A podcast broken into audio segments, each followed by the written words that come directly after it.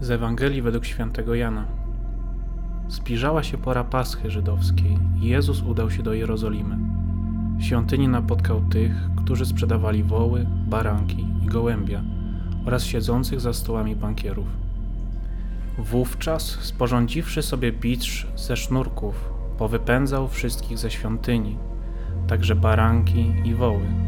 Porozrzucał monety bankierów, a stoły powywracał.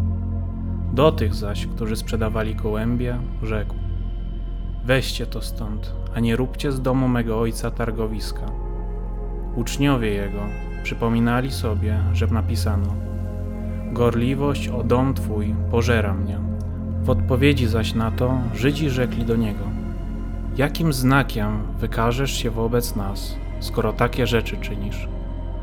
Jezus dał im taką odpowiedź: Zbóżcie tę świątynię, a ja w trzech dniach wzniosę ją na nowo. Powiedzieli do niego Żydzi: Czterdzieści sześć lat budowano tę świątynię, a ty ją wzniesiesz w przeciągu trzech dni? On zaś mówił o świątyni swego ciała. Gdy zatem zmartwychwstał, przypomnieli sobie uczniowie jego, że to powiedział, i uwierzyli pismu i słowu, które wyrzekł Jezus.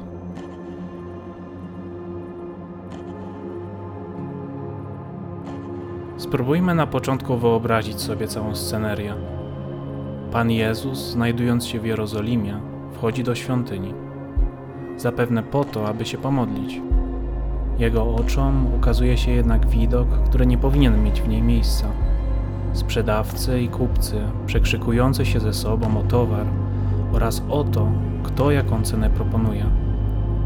Wielu czytających dzisiejszy tekst uważa, że jest to jedyny moment, kiedy Pan Jezus uniósł się złością, na co ma wskazywać jego reakcja na targowisko, która spowodowała, że powywracał stoły kupców, a ich samych wygonił.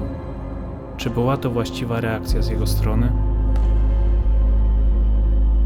Jezus, chcąc nawiedzić świątynię, zamierzał się pomodlić, czyli porozmawiać ze swoim ojcem. Taka sama sytuacja może zastać i nas, kiedy odwiedzamy naszych rodziców. Jak zachowalibyśmy się w momencie, gdybyśmy przekraczając próg domu, zobaczyli, że ktoś obcy urządził sobie w nim dyskotekę, a naszą mamę i tatę postawił w kącie i zupełnie się nimi nie przejmował?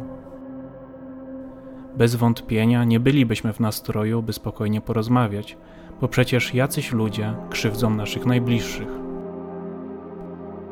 Do czego zmierzam? Jezus nauczył nas zwracać się do Boga Ojcze, zatem Pan Bóg jest naszym tatą.